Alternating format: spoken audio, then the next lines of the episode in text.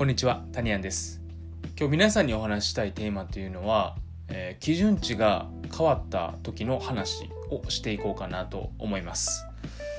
えーこの基準値ですねあのメルマガの方にも書いたので、えー音声聞いてるくれてる方で僕のメインメルマガ撮ってくれてる方は多分ちょっと見たと思うんですけど、えー今日書いたメルマガにですねこの200店舗を在庫を探したという、えーなことなんてまあ当たり前みたいなことをね書かせていただいたんですけど詳しくはまあそのことについてはそっちのメルマガ見てもらえたらと思うんですけど、えー何事もね結構あのこう自分のことしか知らなかったらこの基準っていうのがこう曖昧というか、えーど何がすごくて何を基準にしてその、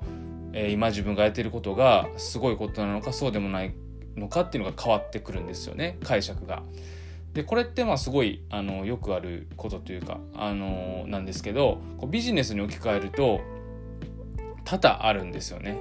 で、えーまあ、あのこの音声聞いてくれてる人ってもほとんどもうバイマやってる方だと思ってるんであの、まあ、バイマのことでまあちょっと話そうかと思うんですけどこの基準値についてすごい僕自身があった本当に実際あったエピソード、えーお話ししようかなって思ってるんですけど2000それこそ2018年の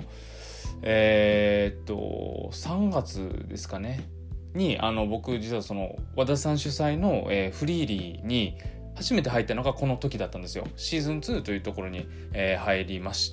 その時に入りましてフリーリーに。で、えーそれまでですね、まあ、バイマーはどういう状況だったかというと、えー外注さんがねいなかったえーどうだったかな。1人いたかどうか。外注出品の担当の方が1人、えいらっしゃってで、えーアカウントが2つあったんですけどサブアカウントの方に、えー1人いてでメインアカウントの方は僕が毎日、えー10品出品してたというしかも iPad でやってたという状況だったんですね。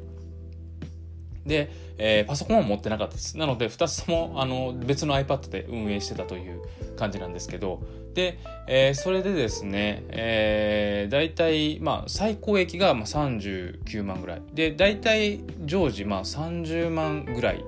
えー前後稼げるぐらいにはなってました、その時に。で、フリーリに入ったんですけども、もう入った時にですね、まず驚きだったのが、全員その、うーん外注化についての話すごいするんですよみんなで。で僕外注化とか全然あのまあそのメルマガを読んでたりとかしてその外注化ということの言葉自体触れてたんですけどここまで当たり前のことなんだと。このバイマをするにあたって外注化ってこんなに当たり前のことなんだっていうのを初めて知ったんですね。これ自分でやるものだと思ってたんですよ。で、えーまあ、自分でやるものというか、まあ、その出品ぐらい外注化といっても出品ぐらいかなと思ったんですけどなんか問い合わせを任せるとかリサーチ任せるとかどういうことみたいな感じでしかも出品も僕、まあ、一時自分で10品やってたので、まあ、300品ぐらいなのであの300品ぐらいはもう任せるのかなと思ってたら1000品とかなんですね月。え？1000品も出す出品なんかあるみたいな感じだったんですよ。で、まあ、とにかくその海外買い付けパートナーとか意味わかんなくて全く。まあせいぜいその海外発送担当ぐらいはまあ意味は分かったんですけど国内発送担当までいてえ発送って自分の家で自分でやった方があの経費もかからないし利益あるやんみたいななそんなそんなみんな時間ないの？みたいな感じだったんですよ。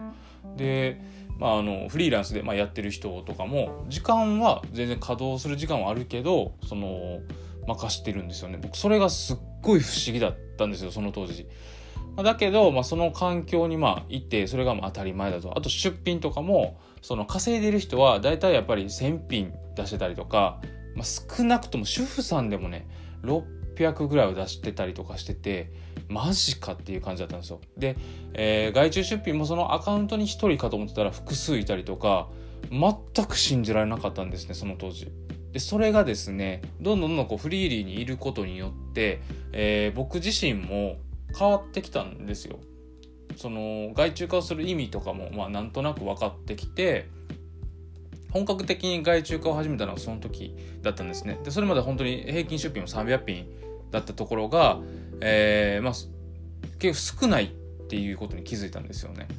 で、えー、まあ、それを徐々に徐々に上げていって、まあ、終わる頃にはま1000品近いところまで常時こう出品できるようになっていきましたし外注化に関しても、えー、海外発送担当であったりとか、まあ、買い付け担当ですよねとか、まあ、問い合わせとか全然無理でしたけど、え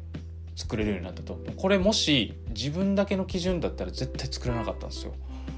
で、まあ、自分だけの基準だったらもう出品担当も1人しか入れなかったし、えー、これ以上外注化でも考えてなかったし。で発送に関しても国内発送ですよね。国内発送も全部自分で、えーと、1日8件ぐらい郵便局にあの梱包して郵便局に持って行ってるっていう状況だったんですけど、えー、それも発送担当を国内発送担当を作って任したと。やったんですけど、えー、そんなもん全然しなかった。ですね。なんか倍まで8時間ぐらいするのがまあ普通その本業的なフリーランスやるんで本業だと思ってたんで、え、それがもうみんなの中で3時間とかこの時短でやって他のことをやるみたいな、え、ことがかなり基準としてあってへえそういうふうにやっていくんだみたいなことを覚えて、えー、そういうふうにやっていったんですね。それがまあ当たり当たり前というか1000品出して、まあ、頑張った方だよねみたいな。300品えみたいな。そんな感じだったりとか、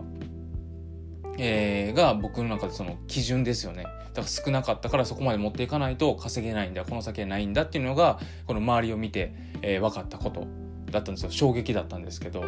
うやってまあ基準を、えー、持つのすごくやっぱり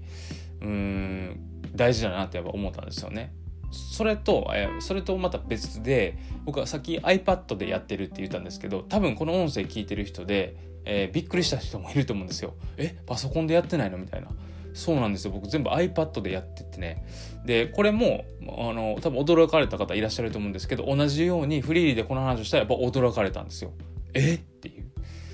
であのそうなんですよね。だこれも僕その iPad でやってるっていうのはまあ、そんなに何て言うんでしょう。自分だけでやってる時はそんなに違和感なかったというか、まあ、普通のことというか2年間ぐらいずっとそれだったので、え、出品も iPad でやってましたし普通だと思ってたんですけどもうみんなからしたら大驚き。でしかもそれで30万ぐらい稼いでるんだっていう。そっちはそっちで驚きだったっていう。だから今結構そのたまにコンサル生とかにも言うんですけど、まあ、iPad で30万ぐらい稼げるからって僕の中では普通なんですよ基準値としてだけど他の人からしたら普通じゃないんですよね。でそうやってそのその人独自というかその人にとってのこう基準値ってみんなバラバラだったりするのでこういうその出品って月何品出品してるのかとか、えー、外注化どれぐらいやってるのかとか、えーまあ、画像加工の話とかいろいろあると思うんですけどあの例えば1日の稼働時間とかですよね。そういうのをこうなん話していく話し合っていくってすごい大事だと思うのでなんかそういう機会があればぜひ話してほしいなと思いますしなんかブログとか発信者のブログとか読んで基準値を知るっていうのもすごく大事かなと思うのでこの音声を取らせていただきました。そんな感じで、えー、ぜみんな基準値知ってほしいなと思います。今日はこんな感じで終わろうと思います。それでは。